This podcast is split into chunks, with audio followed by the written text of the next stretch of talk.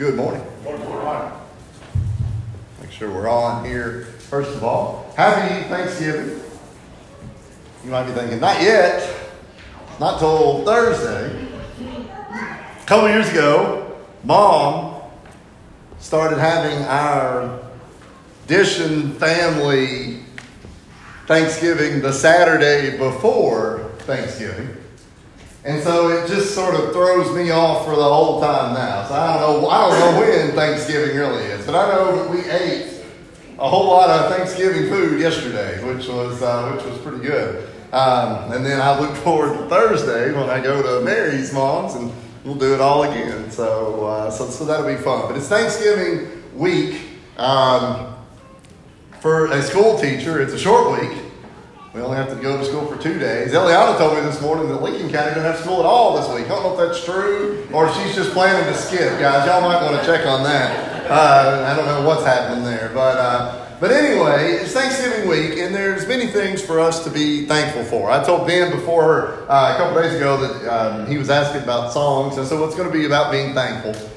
If you turn the back of your songbook, page 1159, I think it is, but I could be wrong. There is a list of songs that are about or that deal with Thanksgiving. There's 16 of them. And if you look in there, there's any number of songs that deal with different subjects. And I've used that before to pick songs for a certain time. But I think they might be beneficial for you as well if you're ever dealing with something sometimes songs help us with And it might be something, you know, as I'm feeling, you know, I, I, would like to, you know, let's look at some songs about this or that. But anyway, there's 16 songs there about Thanksgiving. Now, not about the Thanksgiving holiday that we're about to celebrate. That's not really the same thing. But what's happened is, is that in our country, we sort of have these holidays pegged in and what unfortunately happens is we sort of think about things on those days, but nothing else. You know, I think a whole lot about veterans on Veterans Day. But I don't know how much veteran thinking I do on March the 12th. I think a whole lot about ancestors that have passed on on Memorial Day, but maybe not so much on July the 17th. Well, how often do we think about being thankful? Well, on Thursday of this week for sure, right? And maybe Friday if that's when we're getting together with our family. But how often do we think about being thankful on March the 12th or July the 17th, right? Do we pigeonhole our thankfulness into one spot? Well, Thankfulness is a holiday. Happy Thanksgiving, you can see right here.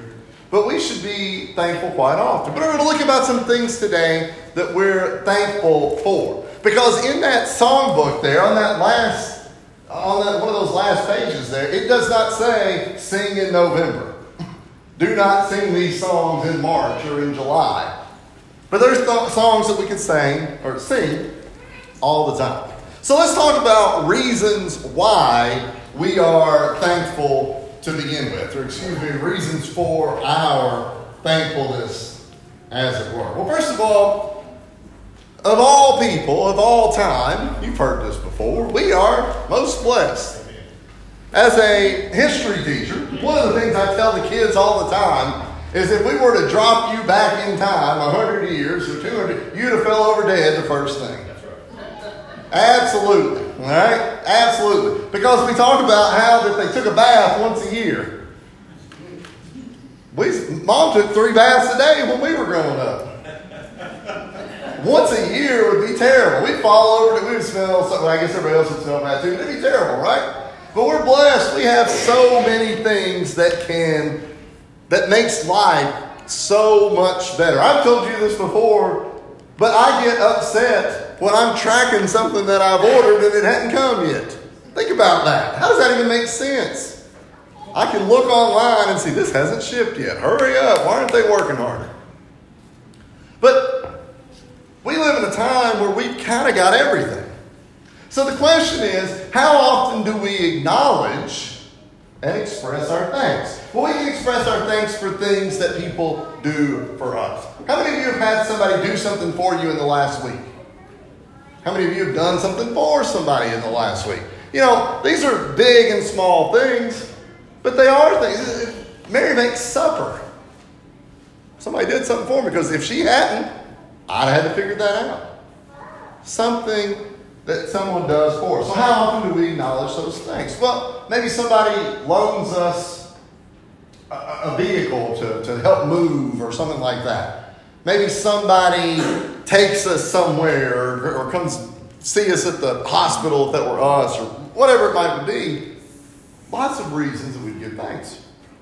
We have many reasons to be thankful. So I want to look at three things here today for reasons of our thankfulness. And all of these are things that are familiar to us. But we looked at Psalm 107, verses 1 through 8. Or excuse me, verses 1 and 8. But Psalm 107, verse 8, verse 15, verse 21, and verse 31 all say the same thing.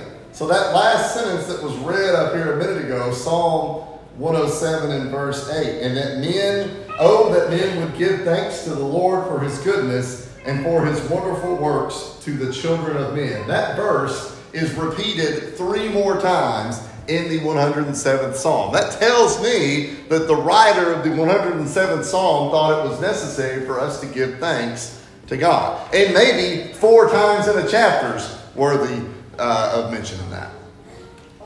Do we take the goodness of God for granted. How many things do we take for granted in our life? Things that are miraculous inventions to people 50 years ago, today we get mad if they don't work once. How often do we take for granted the goodness of God? Well, think about this for a second. What if God wasn't benevolent? Benevolence is the, the giving, the, the repeated giving of something. What if God wasn't benevolent? How many things has God given us? Everything we've got, right? But what if He wasn't benevolent? What would we have? What would we be left with?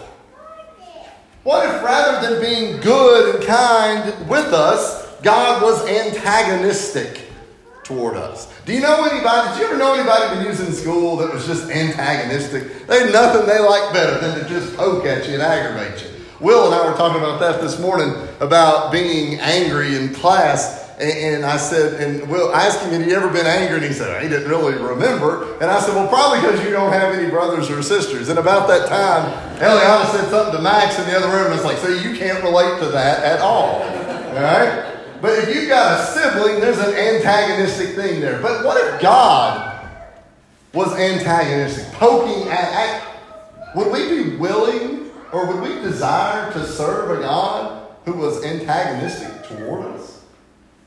I think not. Because most times when people are antagonistic, it leads us to be antagonistic back. Sometimes we take the goodness of God for granted.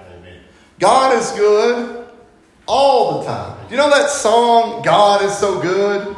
God is so good. God is so good. God is so good to me. Think about that for a second. All the time. He answers prayers. He cares for me. All the verses that are in that song. God is good all the time. Now, that's really easy to say when we're successful, right? Man, I am blessed beyond measure. Got the house, got the car, got the family. What about when things go wrong? We've talked about this before. You've heard everybody that's ever stood in front of you has told you something similar to this. But people will want to blame who when things go wrong? God, why have you let this happen to me? This is why is God, God shouldn't be doing this to me. Well, it's easy to say God is so good when things are so good. But when they're bad, things get a little rough, we sometimes want to put the blame. You go to the book of Job, chapter 1, verse 21, you can read it there on the screen, but you can read the entirety of Job chapter 1, and it's just a litany of bad things happening to what would appear to be a very good person. But not only that, in the book of Job, the people that are supposedly close to Job try to get him, in a sense, to blame God for what has done. His wife said for him to curse God and die. Job had seen a situation go from here to here. He went from somebody who seemingly had everything to somebody who had nothing. And that all happens in one chapter, and not even a long chapter at that. But at the end, the last verse of Job chapter 1, in verse 21, it says, Naked I came from my mother's womb, and if you go there, and naked shall I return there. Job has the right frame of mind right here. He says, I didn't have anything to start with. All that had been given to me had been given to me by God. Now, if it's gone, I'm the same place that I was to begin with. There's no reason to blame God. I'm, I'm the same spot. The Lord gives, and the Lord taketh away. And then he said, Blessed be the name of the Lord. Job's mind was in the right spot. Because if you go through the rest of the book of Job, his friends come over and they kind of harass him and they make. But you know what happens to Job at the end? Job is repaid with double what he previously had. Now that's hard for us to see in the moment, right? God is so good when things are good. God is so eh when things are bad. But Job had the right frame of mind. Job said, God is good all the time. We'll make do, as it were, with what we've got. Number two, we need to give thanks that God's mercy endures forever. You ever heard the 23rd Psalm? Surely goodness and mercy shall follow me all the days of my life. Do you ever feel like you have forfeited, you've exhausted, you've sort of blown your chance at salvation. Be reasonable too. The reason being is that how many of us have sinned before? How many of us have, how many of us have sinned after we became Christians? So sometimes if we're not careful, we might think, I don't know if I'm good enough to make it to, to, to be in heaven. I've blown that chance. Bible doesn't really think, doesn't really say that. In the 136 Psalms it says, Give thanks, God's mercy endures forever. And that should be something that we truly are very thankful for. Because not everybody that we come in contact with, mercy lasts forever. How many of you are at the end of your rope with some people in your life? All right? Sometimes we kind of have to cut people off in a way, right? I can't deal with this person anymore. But that's not how God treats us. I want everybody to turn to Luke chapter 15. There is a story here in Luke chapter 15 that every one of us know. Every one of us are familiar with. In Luke chapter 15, to start with, this is Jesus talking, and Jesus starts off telling about a person who had lost a sheep. And as a farmer, that would be a big problem. Piece of your livestock is gone, that's a piece of your money. It's going to cost you money. When the cows get out, you got to go find them, and you may have to fix the fence or build a new fence to keep them in. When the sheep gets gone, you've got to bring it back in. Your responsibility is to shepherd all of those. After that, in Luke chapter 15, is the second story, which is the parable of a lost coin. Any of you ever stuck your hand in your pocket and found a $5 bill or a $10 bill? That ain't no better feeling in the world, is it? And that's yours. You put it there. Last time I wore this coat, I, you know, every, in the winter, you be like, man, I, there's a $20 bill. It's been in there since February. Man, this is awesome. That lost, we find that lost coin. You know, we don't want to, we, we, didn't miss it for the eight months, but we, we, we, but we want that, all right? We found that. It makes us feel good we have found that. I think Jesus tells these three stories in a row for a reason. Because sheep are our livelihood. And the coin is the money that we have to be able to provide. But the third thing is more important than any, and that's the people that we're connected to. Luke chapter 15, starting in verse 11, and I'm going to read the whole thing, and we'll stop a few times as you go with me. And then he said, A certain man had two sons. And the younger of them said to his father, Father, give me the portion of goods that falls to me. So he divided to him his livelihood. And not many days after, the younger son gathered all together, journeyed to a far country, and there wasted his possessions with prodigal living. But when he had spent all, there arose a severe famine in that land, and he began to be in want. Then he went and joined himself to a citizen of that country, and he sent him into his fields to feed swine. And he would gladly have filled his stomach with the pods that the swine ate, and no one gave him anything. But when he came to himself, he said, How many of my father's hired servants have bread enough and to spare, and I perish with hunger?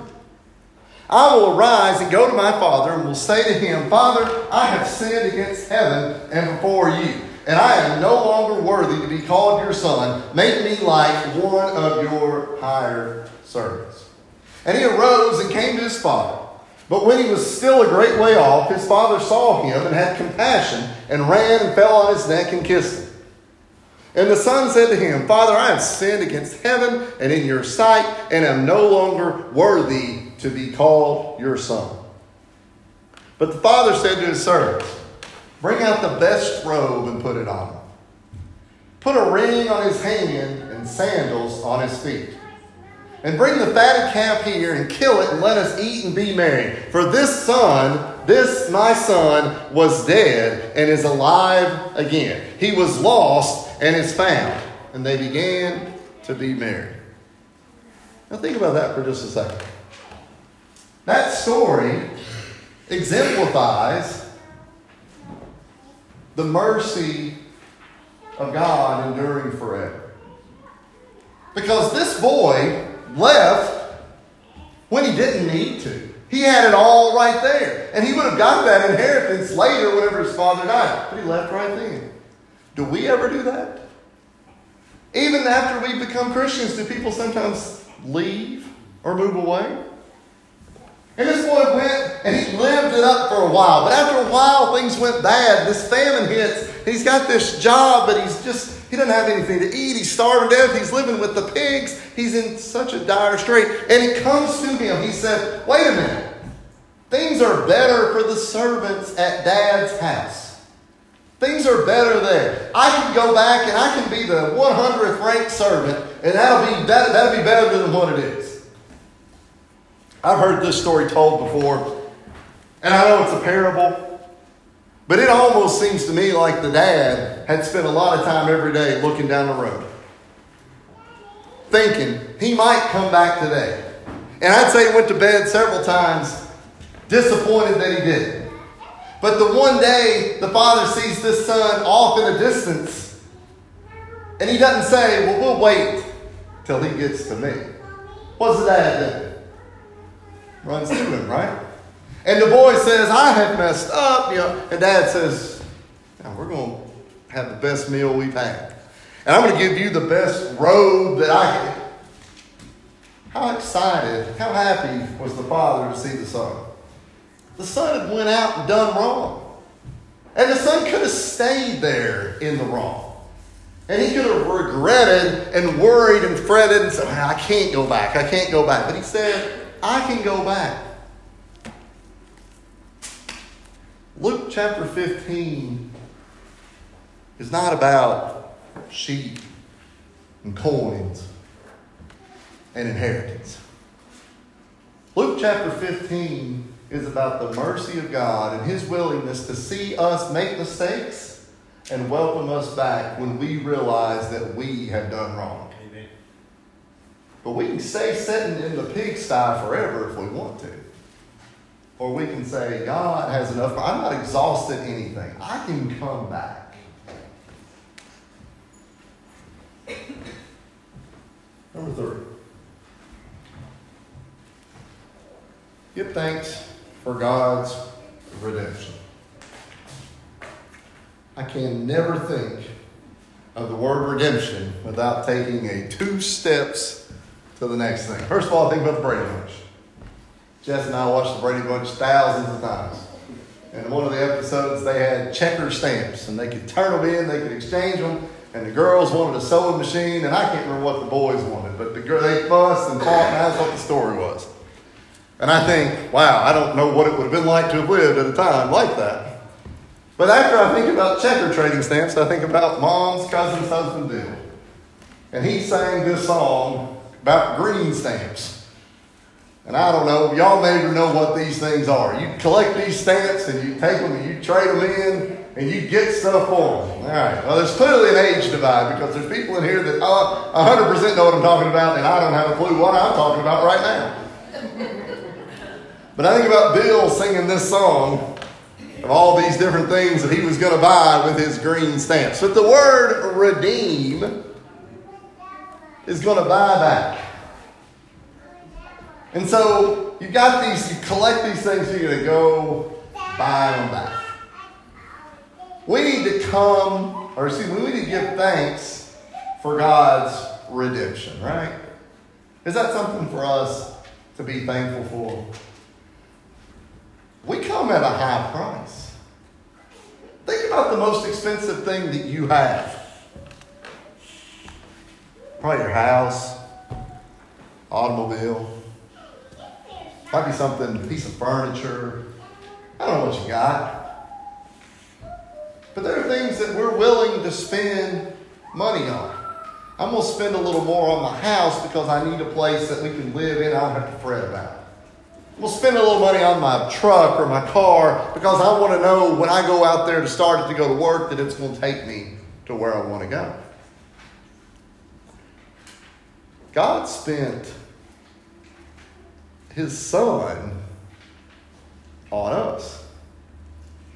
It's a lot, right? 1 Corinthians chapter 6, verses 19 and 20, right here on the screen. Or do you not know that your body is the temple of the Holy Spirit who is in you, whom you have from God, and you are not your own? For you were bought at a price, therefore glorify God in your body and in your spirit, which are God. That's hard for us to hear, right? My body is not my own. It was paid for by God. It was. God's Son died for us. We've been redeemed and bought back. So if I'm not going to use that in the right way, I've wasted the money that's been spent. If I waste that, what good was it? John chapter 3, verse 16, last verse up here, you all know that. God so loved the world that he sent his only begotten Son, that whoever believes in him should not perish, but have everlasting life. I paid for this so you could have that. That's the same line of thinking we think about with our car or with our truck or with a valuable possession. God said, I paid my son, I gave my son for him to go down there and be killed so that you could be eternally in heaven. That's a big thing. We need to be thankful for God's redemption. Thanksgiving is a holiday. But it's not a one day mentality, it's an everyday mentality. We need to be thankful for what God did for us every day, for what our family members do for us every day, for what our friends do for us every day. And we need to say thank you. Something to, for us to think about.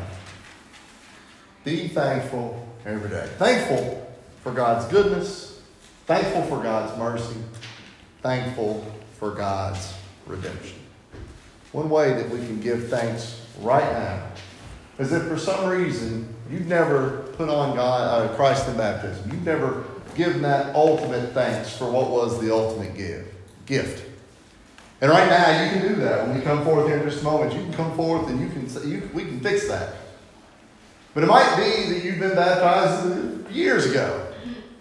But you may be like that prodigal son, sort of drifting away. You've blown through the inheritance and you don't know what you need to do. But you know that coming back would be a first good step.